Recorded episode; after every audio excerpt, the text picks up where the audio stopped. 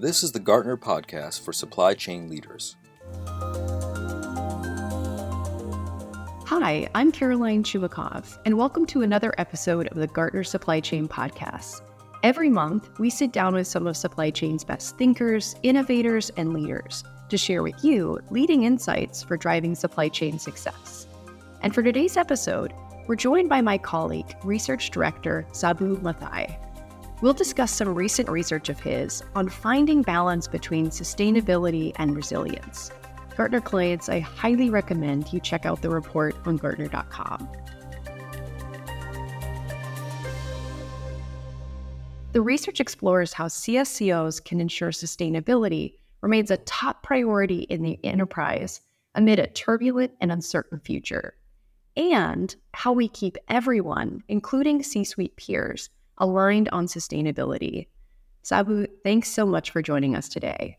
Hi, Caroline. Thanks so much for having me on the podcast. Absolutely. It's a pleasure.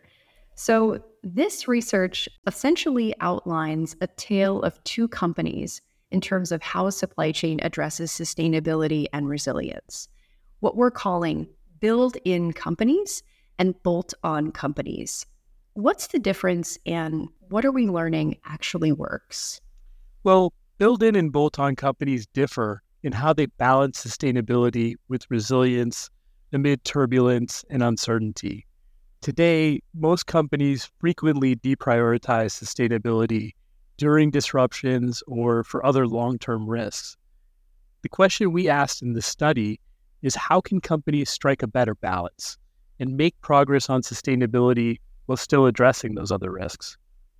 Our interviews and survey data revealed that a minority of companies today take a better approach to accomplish this. We term these companies build in companies because they integrate sustainability at their core, sensing an urgency to make it essential to their evolving business.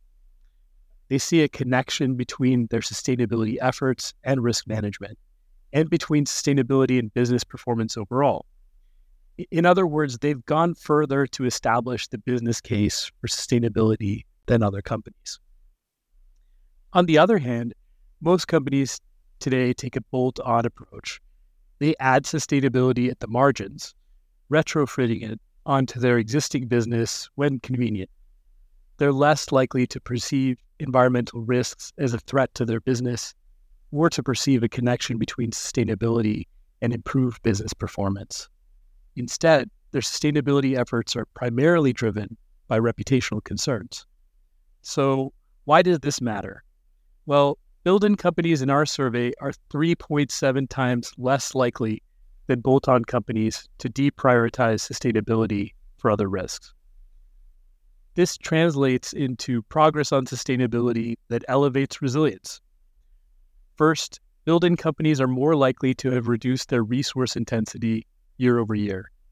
And second, over the past three years, build in companies are more likely to have increased their offerings that advance their sustainability objectives. So let me quickly summarize what we learned that build-in companies are doing differently. More than others, build-in companies realize that sustainability and resilience are converging as environmental risks rise. With this in mind, build-in companies and their CSCOs are more likely than bolt on companies to do four things. One, to make changes to their supply chain networks today that are driven by sustainability. Two, to make sustainability part of job roles, training, and performance reviews. Three, to ease the costs and first mover disadvantages of sustainability through ecosystem partnerships. And fourth, and crucially, to make sustainability a key driver of risk management. Fantastic, Sabu. Now, one thing that you bring up in this research, and that I, I think is great to call out for these build-in companies, is that they take an enterprise approach to sustainability and risk management. But of course, this tends to mean that the CSCO has to do the hard work of convincing other senior leaders to care about sustainability, which is no small task. So, how can CSCOs do this effectively? Yes, it is indeed a big challenge, but also a crucial one for supply chains and the enterprise as a whole. Supply chain sustainability is not something that CSCOs can bring about on their own. It requires an enterprise approach. Yet in our survey, we found that less than a third of supply chain leaders report that their internal business partners appreciate a connection between sustainability and either risk management or business performance. A lot of companies are accustomed to thinking about sustainability as a nice to have. This means CSCOs should make sustainability's risks and opportunities much more clear for other senior leaders. In addressing sustainability's high costs is an important place to start. 74% of leaders we surveyed identified sustainability's high costs as the top barrier to implementing sustainable business practices today. And so, a good place for CSCOs to start is in reframing sustainability's high price tag in reference to the rising costs of delayed progress on sustainability. But it can be challenging to communicate about the costs of today's inaction and delayed progress and the impact on sustainability objectives that may be perceived sometimes as a long term issue. We think it will be useful to draw on technical debt, a well known metaphor in software development used to assess and communicate the costs of future rework resulting from convenient but oftentimes flawed coding solutions. So, similarly, and using this metaphor, CSCOs should assess their sustainability debts or the implied costs companies incur when they deliberately or unintentionally fail to account for sustainability in trade offs, investments, or strategy. If companies fail to realize that they're accumulating sustainability debts, they can misprice or mistime investments of all sorts, not just those related to sustainability.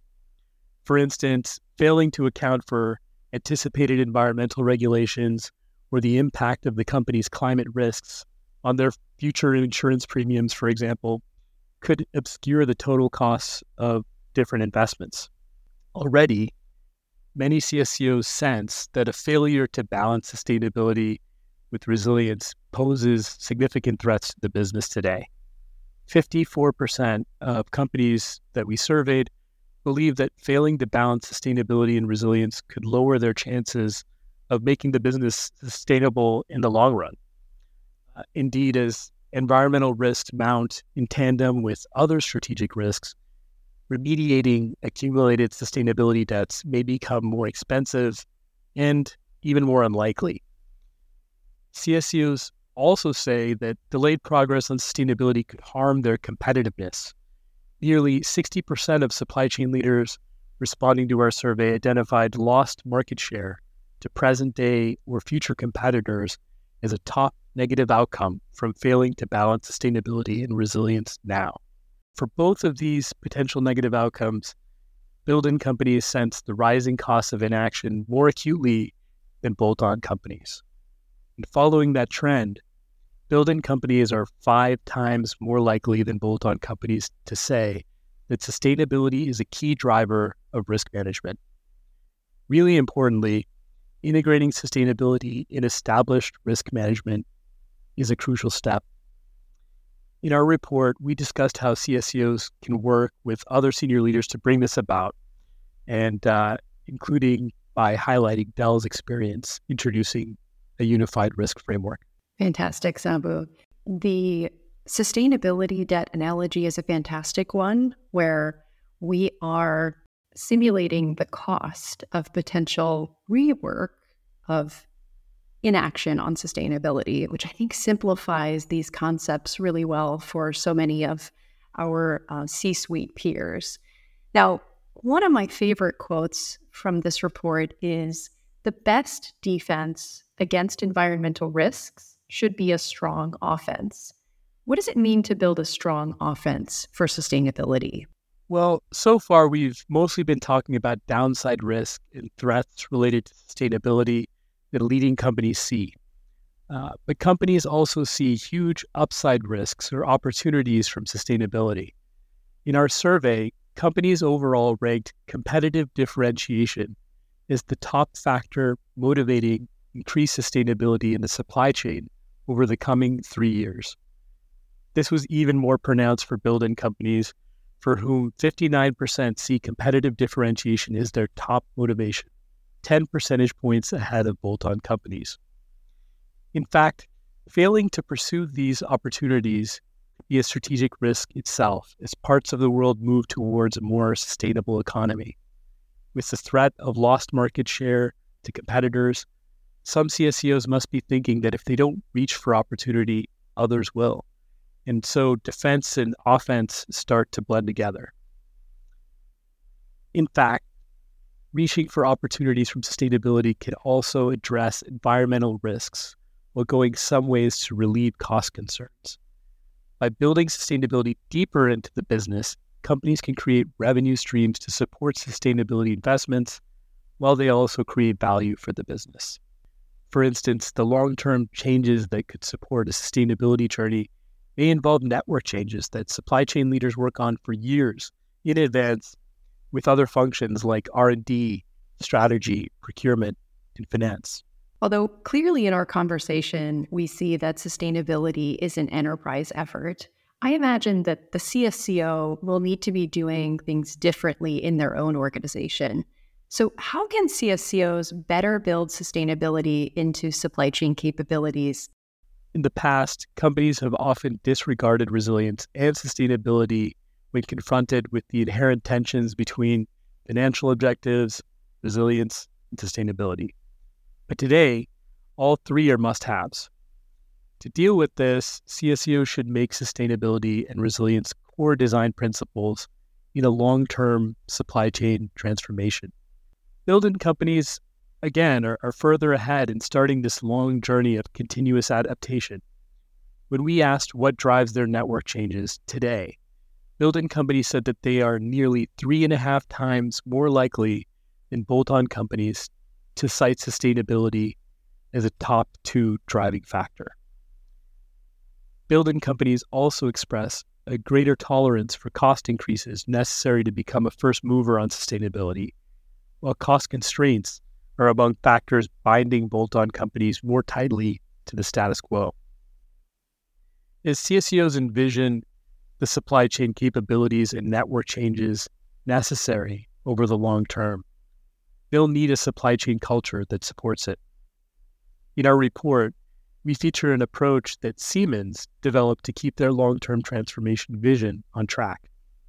Today, Siemens is building what they call the supply chain of the future, taking sustainability and resilience as key pillars and developing self stabilizing capabilities that enable an adaptive response amid turbulence.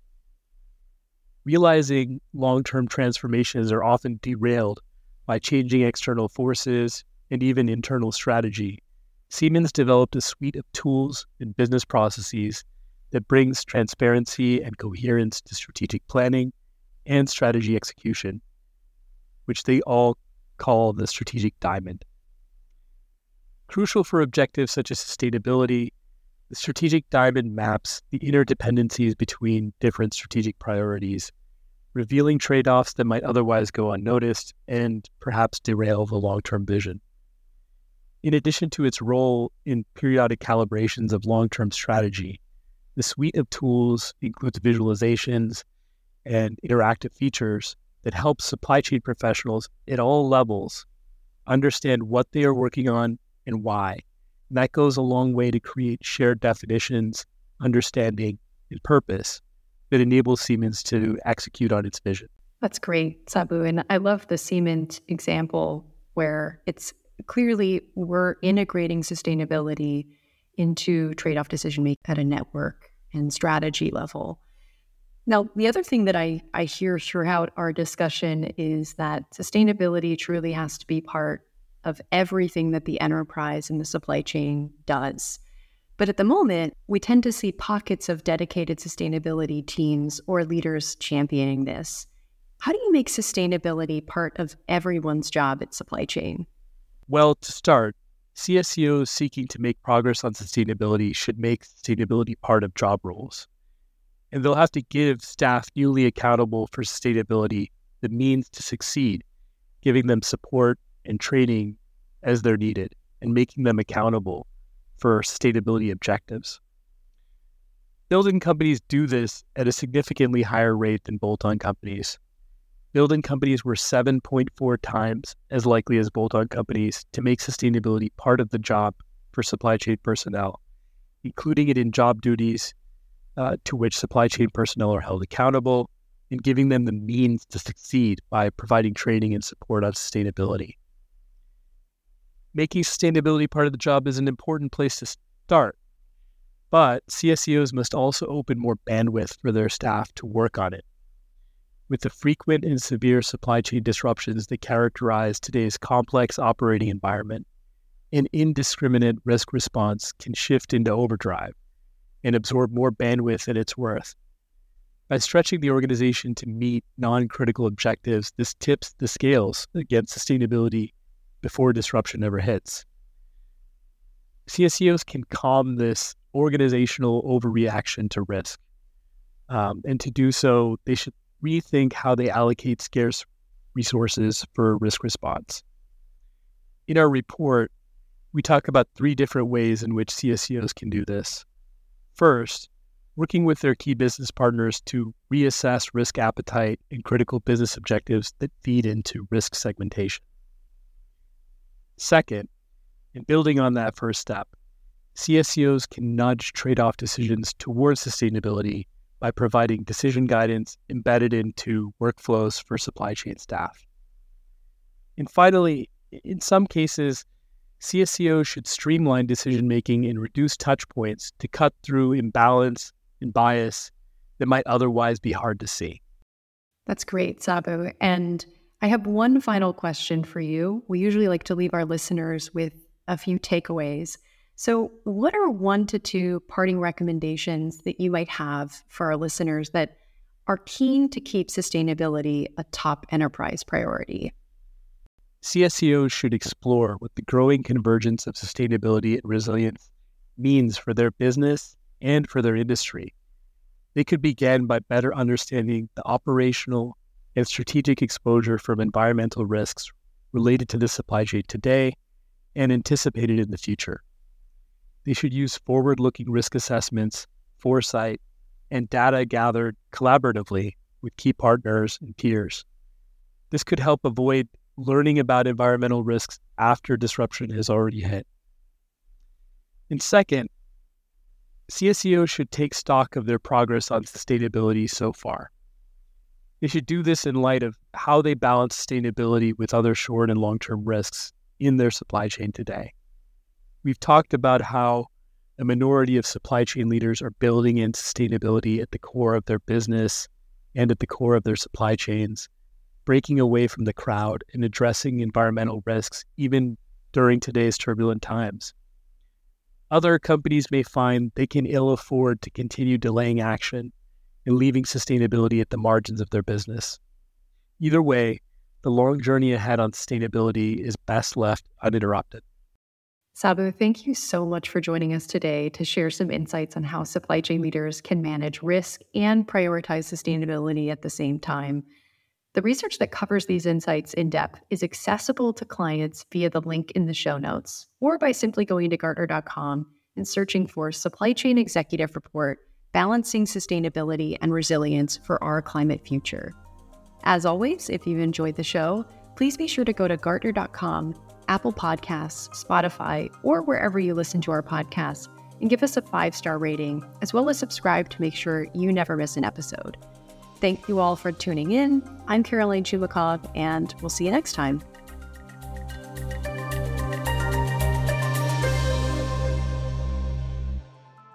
Please subscribe and share the episode with your colleagues. Thank you for listening. Gartner podcasts are a production of Gartner, the world's leading research and advisory company equipping executives across the enterprise with indispensable insight, advice, and tools to achieve their mission critical priorities. You can learn more at Gartner.com. All content in Gartner podcasts is owned by Gartner and cannot be repurposed or reproduced without Gartner's consent. Gartner is an impartial independent analyst of business and technology. This content should not be construed as a Gartner endorsement of any enterprise's product or services. All content provided by other speakers is expressly the views of those speakers and their organizations.